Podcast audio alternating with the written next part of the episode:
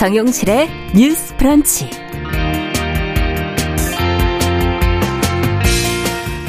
안녕하십니까 정용실입니다. 어, 지난해 국가인권위원회가 고 박원순 전 서울시장의 성희롱 사건을 직권 조사를 해서 성희롱이 인정된다는 판단을 내린 바가 있습니다. 이후에 박 전 시장 유족 측에서 인권위가 피해자 주장만을 듣고 고인을 범죄자로 낙인을 찍었다면서 행정소송을 제기를 했는데요. 자, 법원이 어제 인권위에 손을 들어줬습니다.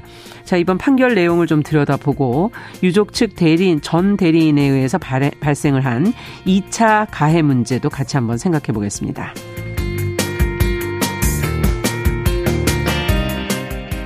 자, 지금 이 세계 말고 수많은 다른 세계가 존재할 거라는 상상은 삶에 가끔 희망을 주기도 하고 또 때로는 허무주의의 씨앗이 되기도 하지요.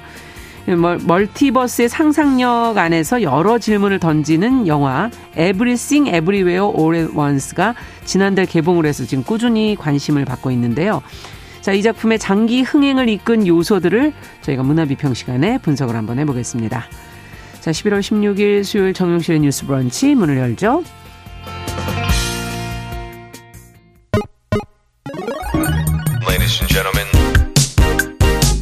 새로운 시각으로 세상을 봅니다.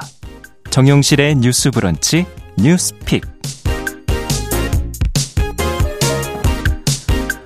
네, 정용실의 뉴스 브런치 언제나 청취자 여러분들과 함께하고 있습니다. 오늘도 유튜브 그리고 콩앱 라디오로 들으시면서 의견 보내주시기 바랍니다.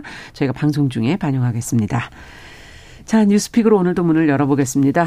어, 전혜연 우석대 개공 교수님 어서 오십시오. 안녕하세요. 전예현입니다. 네, 조으론 변호사님 어서 오십시오. 네, 안녕하세요. 조으론입니다. 자, 앞서 제가 말씀드렸던 고 박원순 전 서울시장 유족이 인권위를 상대로 낸 소송의 결과 어, 패소를 했다는 말씀을 전해드렸어요. 그러면서 박 전 시장의 성희롱을 인정하느냐 마느냐 이게 이제 그 어, 관, 소송에서의 관건이었는데 어제 나온 판결 내용 그리고 또 인권위 권고까지 해서 한번 내용을 좀 정리를 해보죠. 조 변호사님께서 좀 정리해 주시겠습니까? 네, 고 박원순 전 서울시장이 부하 직원을 성희롱했다고 본 인권위원회의 결정이 그 절차와 내용 모두 적법하다는 법원의 1심 판단이 나온 겁니다. 네.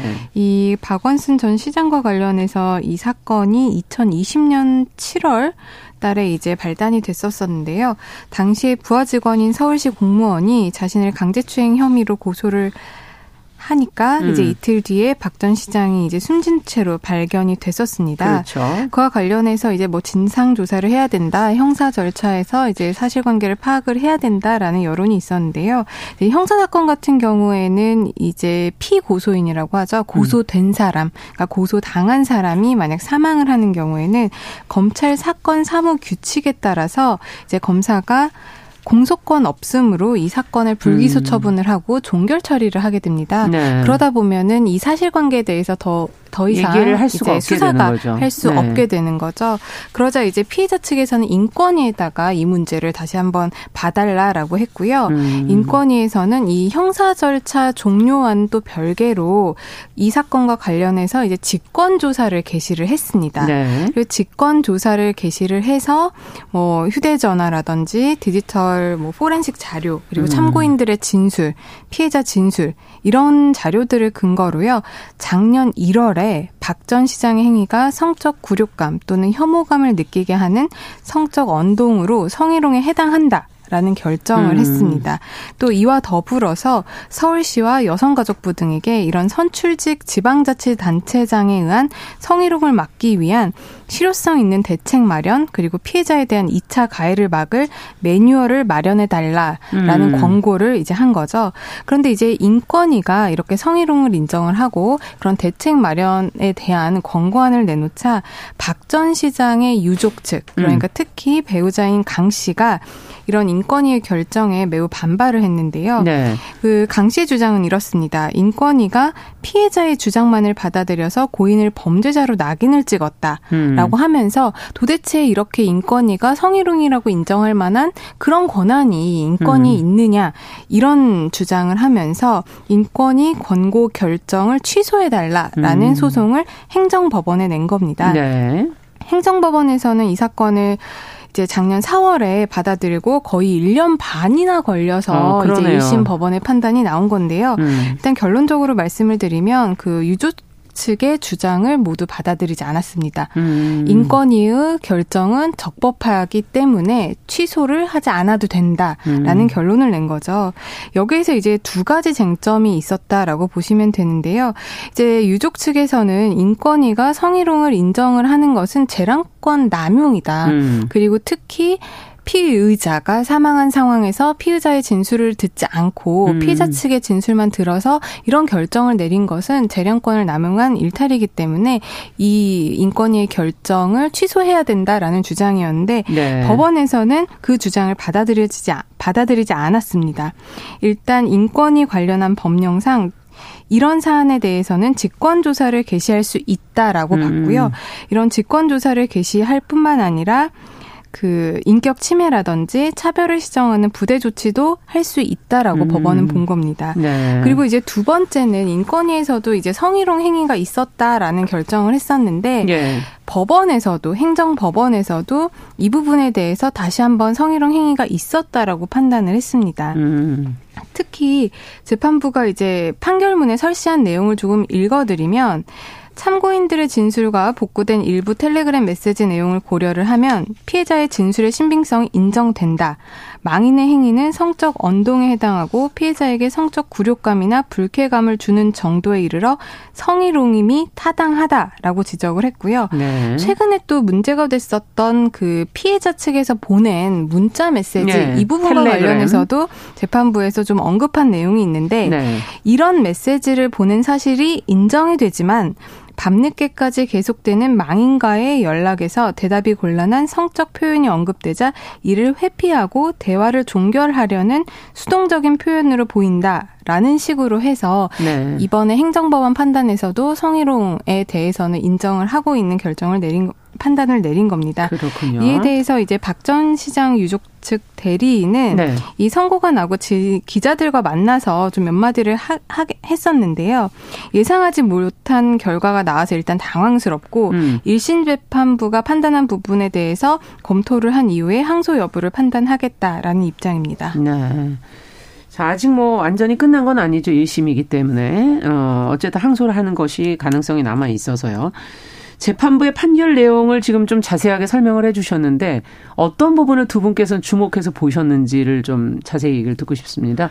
저는 일단 피해자들이 처한 상황과 맥락을 재판부가 유심히 봤다는 점에 좀 주목을 했는데요. 네. 예를 들면 보통 이런 사건에 대해서 외부에 있는 사람들이 가끔 이런 표현을 하거든요. 음. 뭐 굉장히 적극적으로 항의하거나 이랬어야 되는 거 아니냐. 왜 가만히 있었냐. 예, 왜 가만히 있었냐 식의 발언을 하는 경우가 있는데 재판부에서는 이 비서직을 수행을 하고 있기 때문에 직장에서 막강한 영향력을 펼칠 수 있는 인물에게 거부감이나 불편함을 표하기 어려웠을 것이라는 점을 봤다는 겁니다. 예. 즉 피해자가 처한 상황에 따라서 일반적으로 갖고 있는 통념과는 다른 현실이 분명히 존재한다라는 점에 음. 좀 주목을 한 것으로 보이고요. 두 번째로 어, 이 같은 맥락인데 네. 예, 피해자가 박 전 시장하고 셀카 찍었다. 친밀감을 표현했다. 음. 수년간 피해 사실을 알리지 않았기 때문에 성희롱으로 볼 수 없다라는 주장에 대해서도 음. 재판부가 받아들이지 않은 점은 이게 공무원입니다. 더군다나 비서실 같은 곳에 공하는 공무원들은 네. 자기가 공무 중에 있었던 여러 가지 일에 대해서 외부에 이렇게 말하는 것이 약간 금기시된 문화이거든요. 그렇죠. 예. 그렇다 보니까 더 어려운 점을 재판부에서는 봤다라는 것. 또 하나 음. 제가 굉장히 주목한 부분이 있는데요. 우리가 이제 피해자 다 음을 강요하는 문화라는 것이 있습니다. 음. 그래서 어떤 이런 성범죄와 관련한 피해자들이 예를 들면 뭐 그 다음날 염색을 했다. 또는 다니던 직장에 평소처럼 출근을 해서 가해자와 인사를 나눴다. 이런 거를 근거로 아니 피해자이면 극도의 고통을 호소하거나 일상생활이 어려워야 되는 거 아니야라는 주장을 하는데 예. 이건 역시 재판부에서는 자의적 생각에 기초한 것이다. 음. 그리고 성희롱 피해자들의 양상을 강구한 것이라고 꼬집었는데요. 네. 최근에 기존과 다른 법원 판결을 봤을 때 피해자가 청한 상황과 맥락에 주목하고 있다라는 점. 음. 두 번째로는 피해자 다음을 이른바 강요하거나 그렇죠. 가지고 있는 통념에 대해서 어, 재판부는 다르게 판단하는 점. 저는 그 점을 좀 유심히 봤습니다. 네, 그러네요. 지금 좀 피해자가 처해 있는 맥락을 법원에서 특히 그걸 음. 해석해주지 않을 때가 굉장히 많았는데 이걸 주 목해서 봤다는 부분을 특히 이제 지금 짚어주셨어요. 그러면 조 변호사님께서는 어떤 부분입니까? 네, 저도 비슷한 부분인데요. 네. 일단 이 재판부는 형사 재판이 아니라 행정 법원 판단이라는 것을 그렇죠. 우리가 먼저 알고 있어야 될 것 같고요. 네. 행정 법원의 판단에 있어서도 이렇게 성희롱을 인정을 하고 판단을 할 때는 네. 우리가 요즘 계속 말을 하는 성인지 감수성을 행정 행정법원에서조차도 이제 인지하고 판단에 적용하기 시작했다라는 음. 점을 우리가 주목해서 봐야 될 것 같습니다. 네. 사실 성인지 감수성이라고 하면 이게 너무 피해자에게 유리한 게 아니냐라고 생각을 하시는 분들도 일부 계시겠습니다만은 그렇죠. 네. 사실상 이 성인지 감수성이란 것이 대두되기 시작한 것은 너무나도 불평등했던 특히 형사 재판 그리고 형사 성범죄에 있어서의 너무나도 불균형했었던 그런 성구조적인 차별 실질적인 문제를 우리가 시정을 하고자 음. 실체적인 사실을 발견하고 실체적으로 피해자가 왜 이만큼의 뭔가를 음. 하지 못했는가 그런 부분을 우리가 조금 더 가까이 들여다보고자 했었던 개념이라고 생각을 하시면 되는데 네. 그 부분에 있어서 교수님께서도 잘 지적해 주셨다시피 지금까지도 성인지 감수성이 이제 판결문에 조금씩 적용되고 있는 지금까지도 제가 형사 범죄를 특히 성범죄를 하다 보면은 예. 가해자 측에서 아니 어떻게 그렇게 그 전날 강제 추행을 당했는데 그 다음날 출근할 수 있냐? 어. 또 어떻게 그 가해자랑 연락을 할 수가 있냐? 예. 어떻게 병원을 안 갈 수가 있냐? 어. 특히 정신과 같은 경우에 왜 정신적인 충격을 있다면서. 받았다면서 어. 그런 뭐 입증 자료가 하나도 없냐? 이런 식으로 주장을 하는데요. 사실 이거는 굉장히 가해자 중심적인 문화죠. 음. 피해자 다움을 강요를 하는 겁니다. 그렇죠. 피해자도 일상을 살아야 되니까요. 예. 그렇습니다. 예. 그렇기 때문에 이번에서 이번 그 행정법원의 판단에서도 그 성희롱 피해를 받은 직장에 의 어떤 피해자들의 음. 모습이 이제 가해자의 입장에서만 바라볼 것이 아니라 음. 피해자의 여러 가지 상황, 음. 피해자와 망인가의 상황, 피해자와 직장에서의 상황 이런 여러 가지를 검토해 봤을 때 음. 이런 것들이 이제 성희롱으로 인정된다라는 판결을 다시 한번 우리 사회에 좀 그러네요.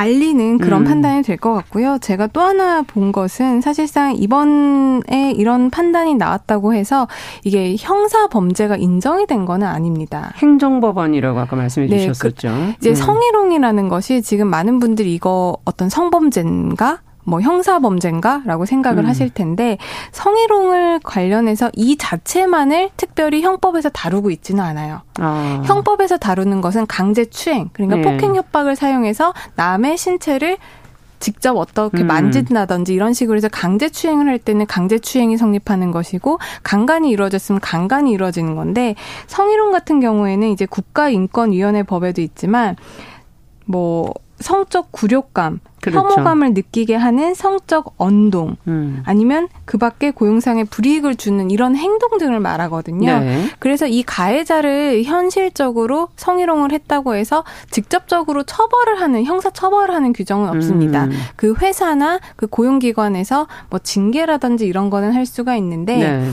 이제 형사 처벌을 직접적으로 하는 부분이 없기 때문에 사실 유족 측에서는 이 부분이 너무 낙인이다. 형사 음. 범죄자를 만들었다.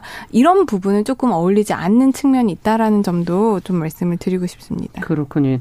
그러면 성희롱의 경우는 형사처벌이 안 된다면은 만약에 직장인들이 이걸 겪을 때는 어떤 법에 적용을 해야 될까요? 직장 내 뭐 갑질이라든지 다른 부분을 찾아야 되는 건가요? 네, 직장 내 성희롱이 괴롭힘? 이제 문제가 될때 음. 이제 그 내용 자체가 뭐 정보통신망을 이용을 해서 성적 언행을 했다거나 아. 이러면 이제 정보통신망법에 의해서 처벌이 되는 건데 네. 단순히 어떤 이상하게 눈으로 쳐다봤다. 예. 아니면은 언어로 했다. 희롱 희롱을 했다. 했다. 이런 상황에서는 만약에 모욕죄가 성립되는 케이스가 아니라고 한다면 그 음. 가해자를 직접적으로 처벌을 하기는 현재까지는 조금 어렵고요. 그렇군요. 만약 이런 상황이 있었을 때 직장에다 그 문제를 제기를 하고 직장에서 내에서. 이런 문제를 잘 해결을 해주지 않을 때 사업주를 지금 처벌을 하도록 되어 아, 있습니다. 아, 그렇군요. 이건 직장 내에서 일단 우선적으로 처리하게끔 되어 있는 문제군요.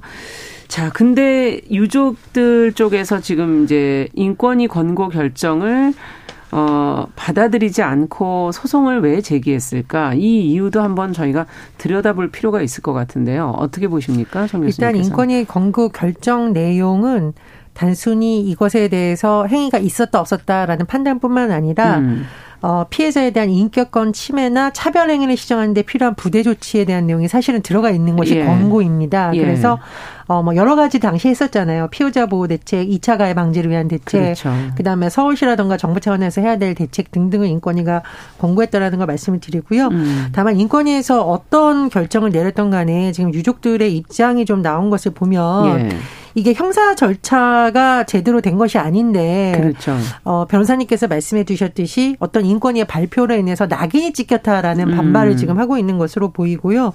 또 하나 보통 우리가 이제 이것이 만약 형사 사건으로 가서 조사가 진행이 됐다면 어, 이른바 이제 신고를 당한 사람과 신고를 한 사람, 양측이 다 변호인을 써서 그렇죠. 양측의 입장이 반영되었을 텐데 음. 이 사건 같은 경우에는 박 전 시장이 사망했기 때문에 경찰 조사가 종료가 된 바 있습니다. 맞아요. 앞서 설명해 예, 주셨죠. 네, 그렇다 보니 유족들의 입장에서는 왜 반대 입장을 들어주지 않았냐는 차원에서 다시 한번 음. 행정 소송을 통해서 어, 본인들의 어떤 입장을 좀 대변하려고 한 것이 아닌가 좀 이렇게 음. 생각이 듭니다. 네. 법적인 어떤 처분이 난 네. 것이 아니기 때문에 어떻게 보세요, 조 변호사님? 네, 교수님 잘 지적을 음. 해주셨는데요. 제가 아까 이게 계속 행정법원 사건이다, 음. 형사 처벌을 음. 받은 것은 아니다라고 음. 말씀드린 이유가 바로 거기에 있습니다. 유족들 입장에서는 이게 무슨 형사 처벌을 받아서 전과가 남은 것도 아닌데, 네. 마치 수사기관이 아닌 인권위가 뭔가 성희롱을 인정을 해서 음. 뭔가 고인에게 어떤 낙인을 찍었다라고 지금 주장을 하고 있기 때문에 과연 인권위가 그런 정도의 결정까지 할 수 있느냐, 할 수 있는 권한을 가지고 있느냐. 예, 원래 다른 팔, 다른 것을 보면 권고를 할 때 이런 권고를 한 적들이 있었나요? 기존에도 있기는 예. 했습니다. 왜냐하면 아. 이제 인권위가 교수님 께서 말씀하셨다시피 원칙적으로는 양쪽의 입장을 들어야 되는데 예. 만약에 한 당사자가 없거나 들을 수 없는 경우에는 음. 이제 직권으로도 조사는 가능하거든요. 하지만 이것은 이제 형사랑은 또 다른 문제이기 때문에 음. 유족 측의 입장에서는 형사 재판에서도 뭔가 이제 결론이 나지 않은 상황을 인권위가 과연 거기까지 그렇죠. 개입을 해서 음. 뭔가 형사적으로 문제가 있는 것처럼 단언할 수 있는 권한이 있는가 음. 이 부분에 대해서 문제 제기를 했었던 것이고요. 네. 그와 관련해서 법원은 그 정도 할 수 있다라는 판단을 음. 이번에 1심 법원이 내린 거죠. 네. 자, 이번 재판까지 오는 과정에서 이제 박 전 시장과 피해자 간의 지금 SNS 대화 내용이 이제 얼마 전에 공개가 돼서 이것이 과연 2차 가해냐 뭐 이런 얘기도 언급이 되긴 했었는데요. 두 분께서는 어떻게 보십니까, 이 문제를?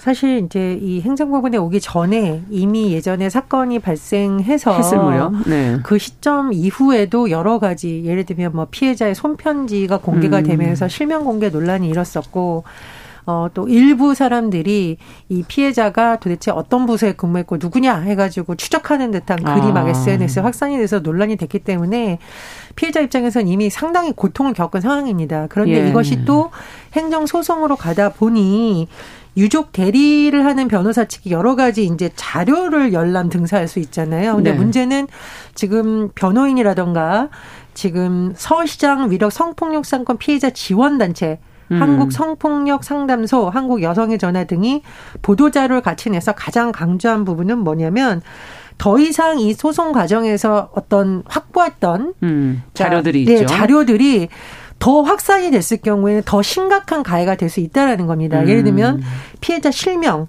관련인들의 실명, 참고인들의 실명, 사진, 이미지 이런 것들이 다 유출돼서 또다시 음. 이 사건으로 인한 뭐 2차, 3차 가해질까 봐 굉장히 우려되고 있는데요. 네. 참고로 이미 이 피해자와 관련된 부분과 관련해서 법원의 유죄 판결들이 났던 사례가 있습니다. 음. 그래서 이런 부분은 법적으로도 굉장히 좀 주의해야 될 부분이고 법적으로 가지 않더라도 우리가 시민 의식을 좀 발휘해서 이런 부분에서는 굉장히 주의가 필요하다. 음. 그런 주장이 계속 제기되고 있습니다. 네. 어떻게 보세요? 어, 아까 제가 그 유족 측 관련해서 왜 이런 소송을 제기했을까 관련해서 조금 음. 못 드린 부분, 말씀 못 드린 부분이 있어서 좀 추가적으로 말씀을 드리자면 재판 재판부에서도 이번에 인권위가 한 결정이 그 형사법상 성폭력 범죄 성립 여부까지 판단한 것으로 보기는 어렵다라고 음. 판단을 했습니다. 그러니까 네. 이번 법원의 판단도 이거를 성폭력이냐 아니냐를 판단을 한 건 아니지만 음. 성희롱은 인정이 될 수가 있다. 음. 이 정도의 이제 판단을 한 거고요. 네. 방금 말씀하신 그 교수님께서 그 이게 2차 가해가 될 수 있다라는 부분에 음. 대해서는 저도 적극 공감을 합니다. 사실상 이 텔레그램 메시지가 재판에 이제 제출된 자료거든요. 그렇죠. 그런데 사실상 여러 가지 소송을 하면서 굉장히 상대방, 그러니까 양 당사자 측의 내밀한 정보들이 재판부에 제출이 됩니다. 그럼요. 그거를 네. 재판부에서 받고 상, 사람들이 제출을 하는, 이유는 음. 이게 외부에 알려지지 않을 것이라고 생각을 해서 소송 자료를 제출을 하는 거죠. 그렇죠. 나의 굉장히 내밀한 부분, 내가 별로 음. 알리고 싶지 않은 부분을 법원, 신뢰할 수 있는 법원에 내는 것은 이게 알려지지 않을 거라고 생각을 음. 하는 겁니다. 그런데 사실 저는 그 자료니까 관련 변호사가 이 부분을 SNS에 올렸다라고 해서 지금 문제가 되고 있는 건데 네. 이것은 굉장히 부적절하다고 생각을 하고요. 그렇죠. 나중에 이것이 사실 어떻게 보는지 관점에 따라서 이게 피해자 쪽의 입장이 될 수도 있고 가해자 쪽 입장이 될 수도 있는데 이것을 전체적인 맥락에서 보지 않고 일부분만을 발췌를 해서 그렇죠. 전문이 나온 거. 는 아니기 때문에 전문이 나온다고 하더라도 전문 이외의 또 다른 맥락이 맞습니다. 있을 수가 있거든요. 이게 예. 뭐 상하 관계라든지 권력 음, 관계라든지 음, 그런 부분에서는 그렇기 때문에 그런 것들을 올리는 것은 특히 재판 기록을 올리는 것은 굉장히 조심을 해야 된다라고 생각을 합니다. 원래는 있어서는 안 되는 일 아닌가요? 재판 기록을 올리는 건. 네. 그런 경우에는 이제 비밀 침해 관련한 문제도 될 수 있고 여러 예. 가지 명예훼손이나 형사법적인 문제가 충분히 될 수 있습니다. 네. 자, 앞으로 이런 부분이 좀 더, 어, 이루어지지 않고 좀 시민의식을 잘 발휘해서 문제가 잘 매듭이 지어질 수 있었으면 좋겠습니다. 끝으로 뭐 한 말씀씩 하고 마무리하죠.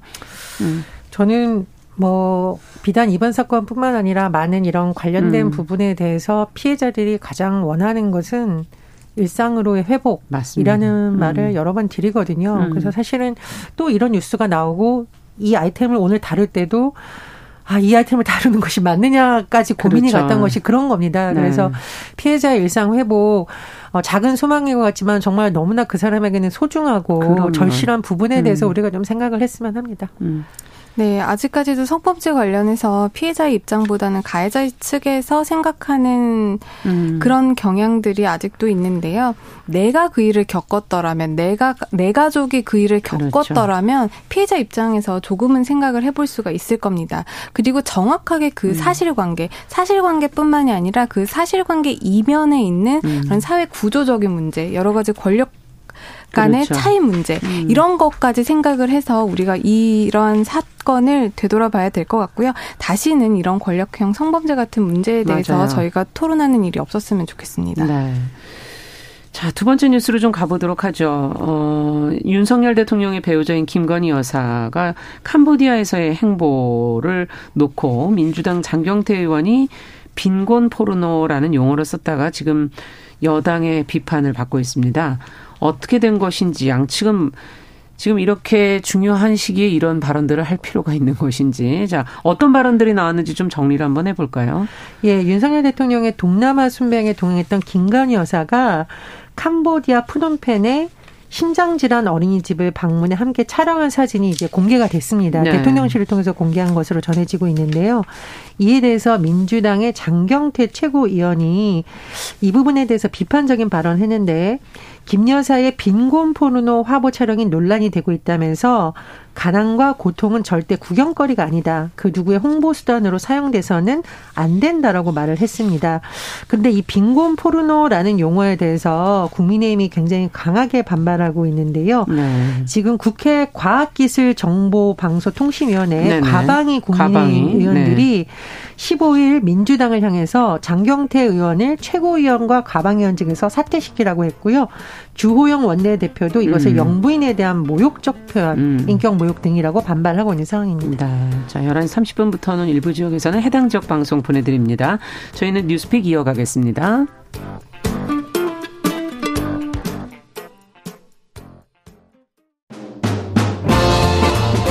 여러분은 지금 KBS 1라디오 정용실의 뉴스 브런치와 함께하고 계십니다.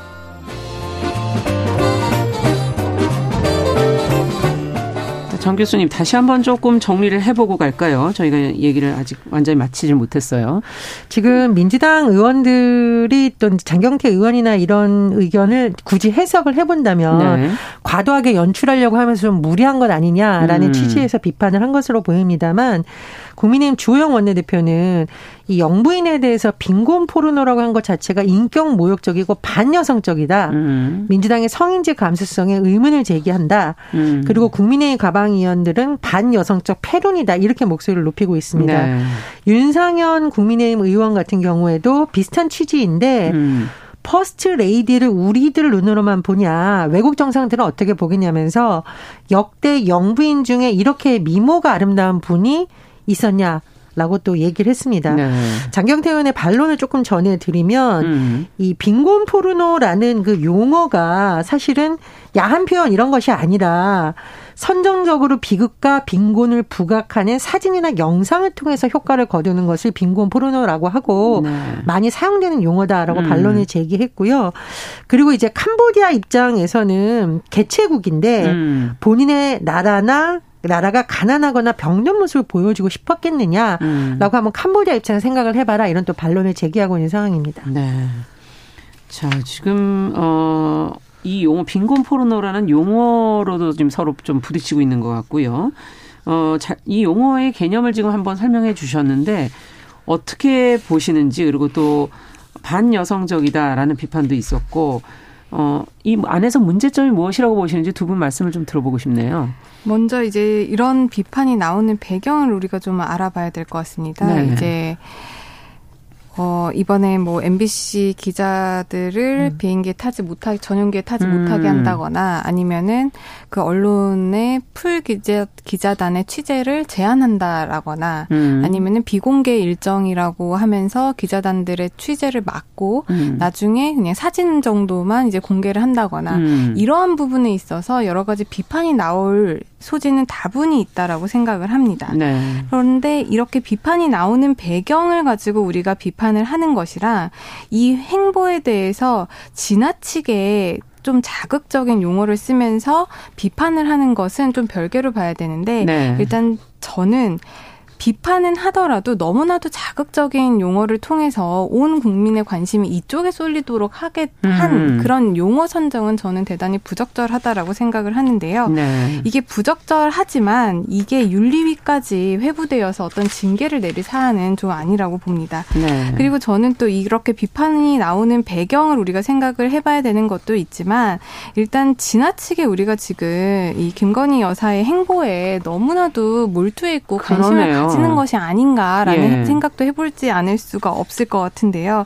사실 지금 여러 가지 뭐 외교적인 성과가 언론에 보도되기보다는 이렇게 김건희 여사의 행보와 관련된 뭐 비판 또 비판을 방어하기 위한 또 다른 주장들 이런 네. 것들로 지금 언론이 더 많이 나오고 있거든요. 그렇기 때문에 우리가 이 사안에 대해서 본질적인 내용에 대해서는 비판을 할 수 있대 너무 지나치게 여기에 몰두를 하거나 지나치게 과잉 보호하는 것들은 좀 지양을 해야 된다고 생각을 합니다. 그러네요. 과거에 그 G20 정상회담이라든지 동남아 순방이 끝나고 나면 국가 간에 어떤 것들이 경제적인 이득이 생긴 생겼는가에 관한 보도들이 상당히 많이 나왔었던 것 같은데 어쨌든 변화 다른 모습을 지금 보이고 있는 거는 사실이네요. 어, 정 교수님께서는 어떻게 보십니까? 일단은 다만 김건희 여사가 이 지금 대통령의 배우자로서 순방길에 오른 것인데 네.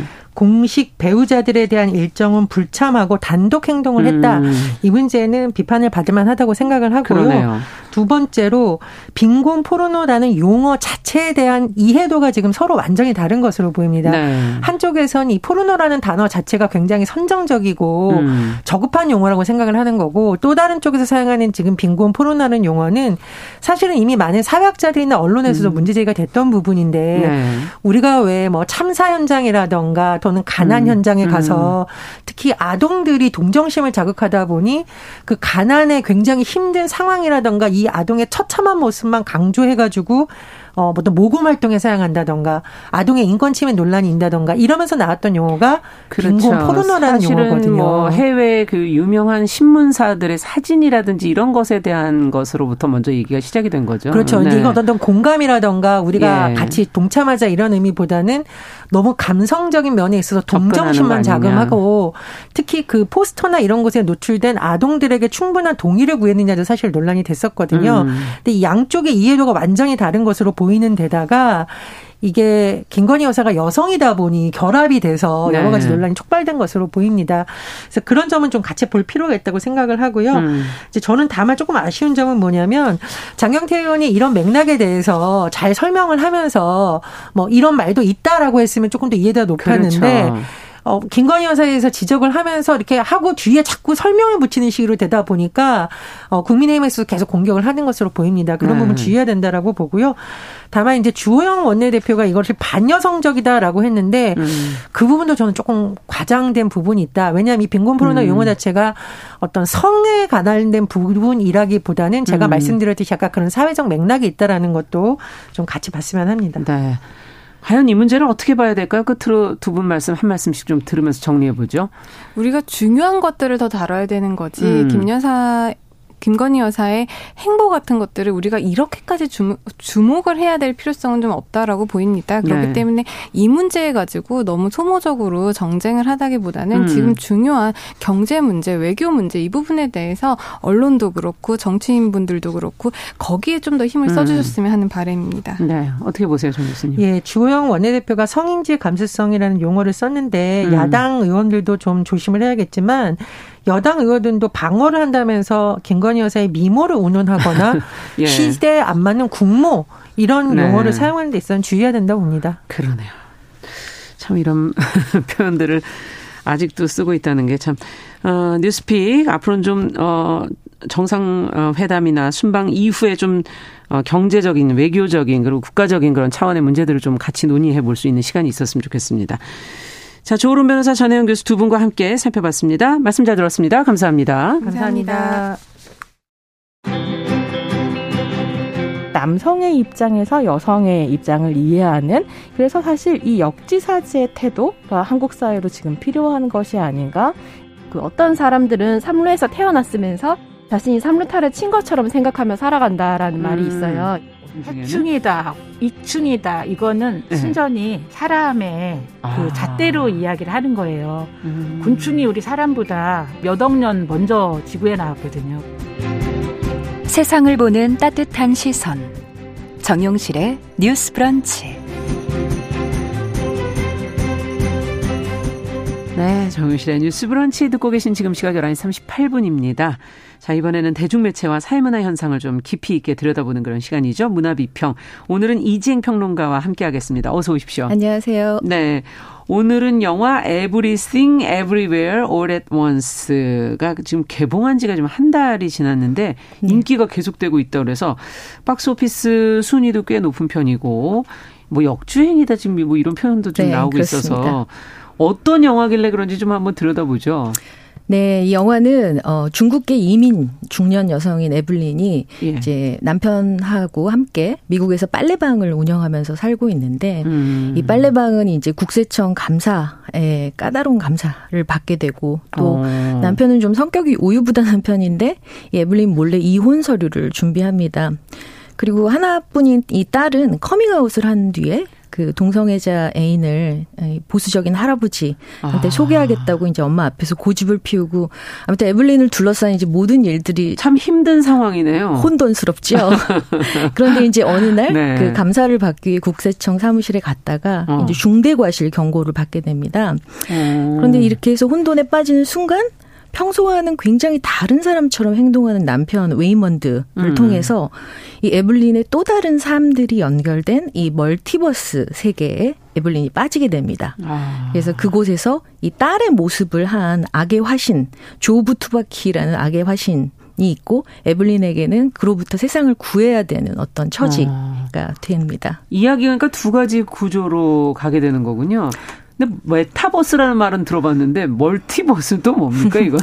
네, 멀티버스는 multi universe의 multi 이제 universe. 줄임말인데 아. 뭔가 이 다중 세계가 동시적으로 존재할 수 있는 어떤 다중 우주를 아. 이야기합니다.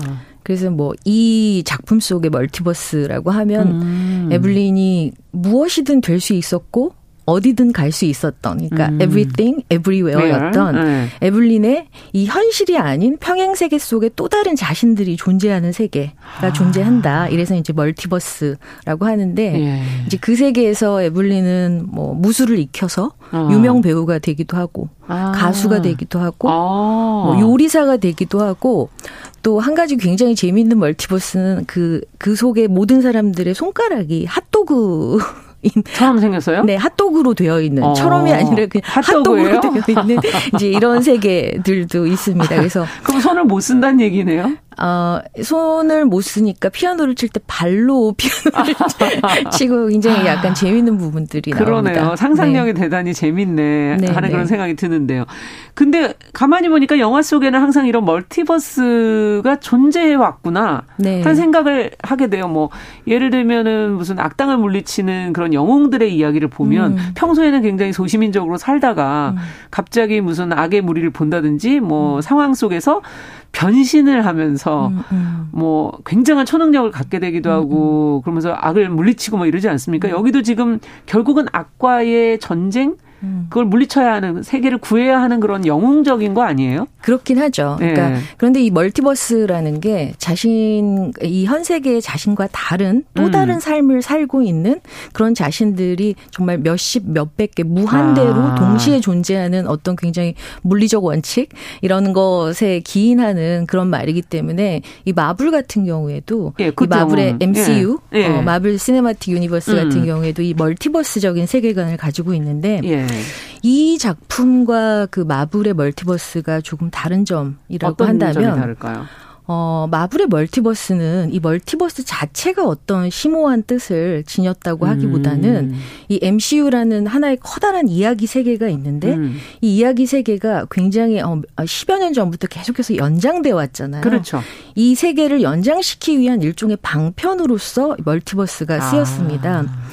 왜냐하면 MCU라는 게 애초에 모든 이야기를 다 처음부터 설정해 놓고 음. 계속해서 작품을 발전시켜 나간 게 아니라 이 시간이 흘러가면서 계속해서 확장되는 이야기들이기 그렇죠. 때문에 이야기가 넓어지면서 약간 필연적으로 조금 겪을 수밖에 없는 불일치랄까요? 네, 예전의 이야기와 예, 네. 오류랄까요? 어. 이런 논리적 오류들이 생기게 됩니다. 네. 그런데 이 평행세계라는 장치, 멀티버스라는 아. 장치는 약간 이런 인과관계의 불일치를 없애주는 좀 훌륭한 음. 근거가 되기도 하죠. 그러네. 왜 이렇게 될 수 있는지를 설명할 수 있는 구조를 짠 거군요. 그렇죠. 그러니까 음. 이 세계에서는 이렇지만 딴 세계에서의 헐크는 이런 성격이 수 아닐 수 있어. 어. 라는 일종의 논리적 오류를 아. 설명하는 근거처럼 쓰이기도 합니다. 그렇군요. 어찌 보면 이 구조를 잘 짰다, 멀티버스를 잘 이용했다 이렇게 볼 수도 있고 또 어, 어떤 분들은 의견을 댓글 단 걸 보니까 좀 정신없다. 음. 그렇게 얘기하시는 분도 있고, 평론가들 사이에서는 어떻습니까? 이거를 어떻게 보고 있습니까? 어, 정신없다라고 말씀하시는 이유를 제가 좀 알 것 같은 게, 이 수많은 평행 세계들을 에블린이 건너 다니게 됩니다. 근데 아. 어떻게 건너 다니냐면, 그 verse jumping, 그러니까 universe와 universe 사이를 건너뛰는. 네. 근데 이 verse jumping을 하기 위해서는 뭔가 음. 어떤 어, 계기가 필요한데요. 예. 이 영화에서 verse jumping이 가능하려면 이 영화 속에서 에블린이 뭐 공격을 받거나 궁지에 몰렸을 때 뭔가 기상천외한 말도 안 되는 행동을 음. 해야 verse jumping이 되는 그런 어떤 어 장치를 하고 있죠. 있군요. 예를 들면 어. 이 기상천외한 행동 중에서는 뭐 엉덩이 사이에 날카로운 물건을 끼워야 된다든지 아니면 지금 현재 싸우고 있는 네. 적에게 사랑한다고 진실하게 고백을 해야 된다든지 네. 뭐 이런 행동을 하면 이제 다른 우주로 어. 에블린이 살고 있는 상대는 굉장히 당황한 당황하죠. 상황에서 이제 버스 점핑을 하는 거군요. 그렇죠. 그래서 어. 다른 우주로 넘어가서 그 우주에서 자신이 가진 장점들이 있잖아요. 예. 예를 들면은 에블린이 뭐 무술 배우인 다른 음. 세계로 가서 그 무술을 가져와서 다시 이 세계로 벌스 점핑을 한 다음에 아. 그 무기를 사용해서 이제 싸운다. 아. 뭐 이런 어떤 설정들이 있는데 사실 이게 뭐 재치 있고 좀 기믹한 설정만으로 음. 어 가득 찬 영화였다면 이렇게 호평을 받지는 않았을 거예요. 아. 그러니까 이 에블린의 현 삶은 굉장히 어 지난하고 힘들잖아요. 힘들고 네. 어좀 뭐랄까요? 어 허무한 그런 어떤 맞아요. 삶을 살기도 하는데 이 평행 세계 다른 평행 세계 속에서 에블린은 굉장히 비범하고 아. 화려한 삶을 살기도 합니다. 그러니까 이 현생의 에블린 눈 앞에 펼쳐지는 이 수많은 평행 세계 속의 화려한 자신들의 모습은 음. 이 에블린에게 어떤 생각을 들게 하는가. 음. 아, 내가 과거에 그때 그런 선택을 했더라면 음. 또는 그때 그런 선택을 하지 않았더라면 음. 하면서 자신의 과거의 선택을 굉장히 좀 곱씹고 어. 또 되뇌이게 만드는 효과가 있죠. 어. 그런데 이 영화는 결국에 가서는 어, 현실의 이곳은 별로 뭐 특별할 것도 없고 또 오늘도 지지고 볶고 어. 살아가고 있지만 그래서 가장 소중한 곳이 여기다라는 그런 예, 메시지를 전하면서 아. 끝나게 되고 결국에 이제 이 영화 속 멀티버스가 어 말하고자 하는 것은 지금 여기에 소중함에도 음. 좀 주의를 기울여 달라 이런 이야기를 전한다는 점에서 뭐 철학적인 의미가 있다라고 음. 할 수가 있겠죠. 네. 지금 뭐 현재를 사는 남녀노소라면 굉장히 그 공감하는 설정이 아닌가 하는 생각이 들고 특히 요즘에 본캐, 부캐 뭐 이렇게 네. 표현하기도 하고 네. 또 가상 세계 속에서의 자신의 모습과 실제 현실 속에서의 모습이 다른 경우도 많아서 그렇죠. 아마 그래서 이게 인기일까? 지금 말씀을 듣다 보니까 그런 생각이 드는데요. 네, 뭐, 그, 못 이룬 꿈 같은 게 사람들에겐 음. 다 있잖아요. 그리고 지금의 삶이, 아, 내가 실패한 인생은 아닐까? 라고 음. 이제 생각하게 되는 때가 있는데 이 대다수 사람들이 이제 그런 시기를 겪는 것 같아요. 그래요. 이제 그런 분들의 공감대를 산 음. 부분도 있고 그런데 어떻게 보면은 완전히 실패하거나 아니면 완전히 성공만 하는 삶은 없다라는 생각이 그럼요. 드는 게 인생이라는 게 결국에는 약간 성공하고 실패가 오르락 내리락 하는 좀 저울 같은 거라는 음. 생각이 들게 만드는 구석이 이제 영화를 보다 보면 음. 굉장히 긴데요, 영화가. 생각, 그런 생각이 들게 만들죠. 음. 어찌 보면 우리 현실을 다시 한번 좀 느끼게 하려는 그런 그렇습니다. 음, 장치들이 아닌가 하는 생각이 드는데 어, 딸과 엄마의 갈등을 통해서도 이 지금 앞서 중국계 이민 중년 네. 여성이라고 얘기를 하셨기 때문에 아시아권의 모녀 사이의 그 복잡 미묘한 감정 이것도 그 안에 담겨 있는 거죠. 네, 그 이제 미국에 사는 중국계 이민을 음. 이제 주인공들로 설정을 하고 있는데 사실 저희가 다 알다시피 전통적으로 좀 아시아 부모들이 자식에게 사회적 성취라든지 그렇죠. 좀 자랑스러운 자식이 될 걸 요구하는 태도가 좀 강하잖아요. 맞습니다. 그, 래서 이제 미국 내에서는 이 아시아권 엄마들을 타이거맘이라고 호랑이 엄마라고 헬리콥터맘. 네, 헬리콥터맘, 타이거맘 어. 이렇게 부르기도 하는데 네. 근데 아시아 안에 사는 부모 자식 관계와 또 어. 서구 사회에서의 아시아 이민의 부모 자식 관계는 살짝 또 좀 다른 것 같아요. 어. 어, 자식의 성공을 바라는 마음은 동일하지만 음. 이 이민자들 같은 경우에는 뭔가 미국 사회에 정착하기 위한 일종의 음. 방법론으로 규범을 좀 준수하고 사회적 성공을 쫓고 그러다 그렇죠. 보니까 이 서구 사회에서는 Asian 이민들을 어 model minority 그러니까 모범적 소수자라고 네. 부르기도 합니다. 성공 확률이 높아서 그렇죠. 네. 그리고 좀 갈등을 피하고 네. 어 목소리를 크게 내지 않는다. 그렇죠. 네, 그러니까 약간 좀 이렇게 격하하는 의미가 담겨 음. 있기도 하는데요. 그런데 이 영화 속의 딸인 조이는 음. 이 에블린이 바라는 그런 모범적 Asian 2세와는 전혀 좀 다른 모습이죠. 음. 동성 애인을 사귀고 뭐 문신을 하고 음. 몸매 관리를 못해서 엄마가 항상 살 좀 빼라고 음. 얘기하는 등 이 엄마의 음. 이상적인 이 자식상에 못 미쳐서 그렇군요. 근데 조이도 그걸 알고 있어요. 엄마가 자기를 못마땅해 한다는 사실을 어. 알고 항상 화가 나 있지만 또 동시에 그 기대에 맞추지 못하는 자신 때문에 괴로워합니다. 어. 왜냐하면 자기를 키우기 위해서 이민자로서 겪었을 엄마의 희생과 헌신을 알기 때문이죠. 네. 근데 결국 이제 에블린이 끝에 가서 음. 조이를 뭔가 지금 이 모습 그대로 받아들이게 되는 이제 아. 그런 결말이 나오는데 그 시기는 바로 에블린 스스로가 자기의 초라한 삶을 껴안을 준비가 되고 나서야 이루어진다라는 게 키포인트인 아. 것 같습니다. 자신의 문제를 먼저 그러니까 들여다봐야 우리가 그렇죠. 자식과의 관계에서도 문제를 풀 수 있다는 그런 얘기인가요? 네 네. 네. 어. 일종의 뭐 그런 해석을 할 수 있게 합니다. 아 그렇군요. 부모 자식의 문제가 또 그 내 문제에서부터 네. 시작된다는 그런 어 아이디어를 생각을 또 주시는 어, 네. 주는 거군요. 자 앞서 근데 허무라는 얘기를 하셨어요. 네. 인생이라는 게 뭐 큰 게 뭔가를 이루고 뭐 막 이럴 음. 것 같지만 사실 실제 저희는 그냥 하루하루를 그냥 부딪히며 살아가고 있는 음. 게또 현실인 것 같아서 네 그렇게 생각해 보면 참 허무하거든요.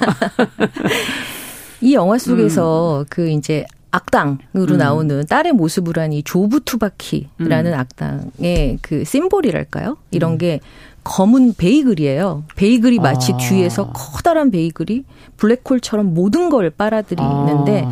그 이제 그것이 상징하는 바가 모든 걸 모든 질서를 파괴하고 혼돈을 추구하고 음. 사실은 나를 포함해서 모두가 다 사라져 버렸으면 좋겠어. 다시 음. 말하면 허무의 거의 끝장판이라고 그러네요. 해야 될까요? 어. 그래서 이 모든 걸 빨아들이는 베이글은 절대적인 무의미 같은 거를 상징하고 음. 이 조이 그러니까 조부 투바키 스스로도 허무의 베이글 속으로 들어가서 사라지려고 아. 합니다. 이 검은 베이글이 상징하는 게 nothing matters. 음. 중요한 건 아무것도 없어. 음. 라는 허무를 말한다면 그 반대로 이 아빠, 아, 남편인 네. 웨이몬드는 이 베이글과 어떻게 보면 모양이 둥근 게 똑같은 이 장난감 눈알이 있거든요. 예. 이거를 자기가 가는 곳곳마다 재미삼아 붙여놓습니다. 오. 여기도 붙여놓고 저기도 오. 붙여놓고. 근데 이 장난감 눈알이라는 게 사실 별거 아니지만 네. 이 지난하고 참 지루하고 별거 없는 삶에서 이 한 번쯤 좀 웃음을 짓게 해주는 아. 다정한 장치로 기능하는 게 이제 영화 속에서 보여지는데 어. 그 의미가 어떻게 보면은 삶이 아무것도 아닌 것만은 아니야라고 음. 의미를 보여주는 듯한 그러네요. 다시 말하면 작지만. 허무, 함을 구하는 다정함이라고 아. 할까요? 그래서 에블린도 마지막에 가서는 자기 이마 정중앙에 이 장난감 누나를 붙인 채로 악당들하고 싸우다가 악당들의 폭력에 다정함으로 응수하면서 사실은 아. 승리를 이끌어내는 이제 그런 얘기가 나옵니다. 그렇군요. 네. 참 어떻게 보면 영화가 보여주는 해답 자체는 너무 착한 거 아닌가? 약간 도식적일 수도 있지만 사실 네. 저희가 도식적인 답이 어떻게 보면 정답에 가장 근접할 때도 있다라는 생각을 해봅니다. 네. 어, 이 작품의 중심인 배우 양자경에 대해서 또 젊은 관객들이 많이 음. 궁금해 하는데요. 네, 양자경은 80년대 대표적인 홍콩 배우, 액션 배우 출신이죠. 음. 예스 마담 시리즈, 음. 그리고 폴리스 스토리, 같은 그렇죠. 영화에서 액션을 연기했고 원래는 이제 말레이시아의 화교 출신이에요. 아. 올해 한국 나이로 예순 하나? 아인데 아. 어 저희 아마 이 세대에게는 2000년도에 음. 만들어진 와호장룡에서 그렇죠. 주윤발과 함께 나온 것으로 음, 전 세계적인 인기를 얻기 시작했고 음. 최근에는 뭔가 이 할리우드의 Asian 대표성이라고 할까요? representation이라고 음. 해서 2018년 크레이지 리치 아시안이라는 음. 그 영화에서 어마어마한 싱가포르의 갑부 집안의 여인으로 등장해서 아. 이 존재감을 과시하는데 그냥 전반적으로 좀 품이 있는 이미지예요. 어. 그런데 이제 제가 영화를 봤을 때 이, 이마에 눈알을 붙이고 네. 굉장히 천연덕스럽게 액션 소화하는 게 또 너무 자연스러워서 놀라기도 다양한 했습니다. 모습을 갖고 네. 있군요. 원래는 뭐 주인공이 성룡이었다는 뭐 네. 얘기도 있던데 원래 여성으로 바뀐 건가요? 아빠 를 주인공 아시안 하려고. 아빠를 주인공으로 하고 아. 아내 역으로 이제 양자경이 나올 뻔했는데 이제 성룡이 고사를 하면서 엄마 이야기로 바뀐 셈인데 아. 전 사실 이게 뭔가 좀 더 잘 됐다는 생각이 드는 게 이 영화에서는 일종의 그 에일 아, 에일린이 에블린이 가장의 음. 역할 를 하는 하기도. 하고 동시에 음. 이 거기다가 딸과의 어떤 애증의 모녀 관계를 섬세하게 보여줄 수도 있기 그러네요. 때문에 뭔가 이야기로서는 좀 이득이 아니었나라는 아, 생각이 듭니다. 그렇군요. 지금 영화가 이렇게 잘 되는 거 꾸준히 계속되는 데는 또 재관람을 하시는 분들이 많다는 얘기가 있어요.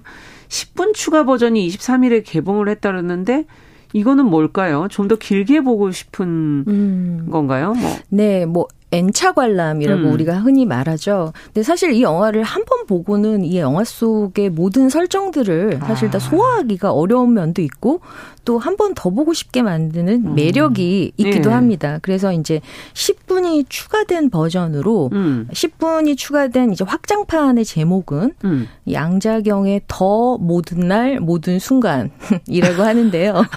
아예 주인공 이름을 열고. 네. 그래서 이제 네. 제가 그 인터넷 에서 이 확장판의 포스터를 봤는데 아. 이 포스터를 보니까 그 multi universe 속에서 양자경이 고양이가 된 universe도 있고 아. 외계인이 된 universe도 나오는데 아무튼 굉장히 좀 흥미롭고 어쨌든 재밌네요. N차 관람을 부르는 영화라는 생각이 듭니다. 본 영화에서 볼 수 없는 장면들이 어, 예, 있다는 10분 정도의 어떤 새로운 음. 예, 영상이 나오겠지요. 네. 네. 끝으로 좀 정리를 해 주시죠. 네. 어, 처음에 이 영화가 나왔을 때는 음. 굉장히 어, 제목이 너무 어렵고 긴 거 아니야? 그렇죠. 예, 약간 Everything Everywhere All at Once에서 뭐 네. 너무 어 이렇게 되면은 성공하기 어렵지 않을까라고 그렇죠. 얘기하고 좀 불만을 표시하는 그런 어 관객들도 많았는데 사실 영화라는 게 성공하고 나면 굉장히 제목은 의미 없어지는 순간이 오는 것도 같아요. 예. 어그 줄여서 에에올이라고 아. 부르기도 하고 아무튼 이 관객들의 마음을 어 굉장히 샀다. 어, 음. 어, 얻었다라는 생각이 드는데 그 이런 어떤 아시안 대표성 이 음. 나오고 또 이민자들에 대한 영화가 뭐 미나리를 비롯해서 굉장히 이어지고 있네요. 네, 할리우드에서 뭐, 예. 네 계속 음. 많이 나오고 있는 걸 봤을 때 이런 흐름은 당분간 계속되면서 되게 반갑죠 아시안 음. 입장으로서는. 그러네요. 그래서 이 엔차 관람을 부르는 영화 한 번쯤 어, 기회가 되면 보시면 좋을 것 같아요. 네. 네. 장소민 님께서 영웅이 뭐 별게 있을까요? 매일매일 살면서 순간순간 닥치는 그런 고난들을 이겨내며 사는 우리가 다 한 사람 한 사람이 영웅이죠. 아마 그 내용이 이 영화의 네. 주제가 아닐까 하는 생각이 드네요. 네. 영화 Everything Everywhere All at Once 문화비평에서 살펴봤습니다. 오늘은 이지행 평론가와 함께했습니다. 감사합니다. 감사합니다. 자, 정영실의 뉴스 브런치 수요일 순서도 같이 인사드립니다. 저는 내일 오전 11시 5분에 다시 뵙겠습니다. 안녕히 계십시오.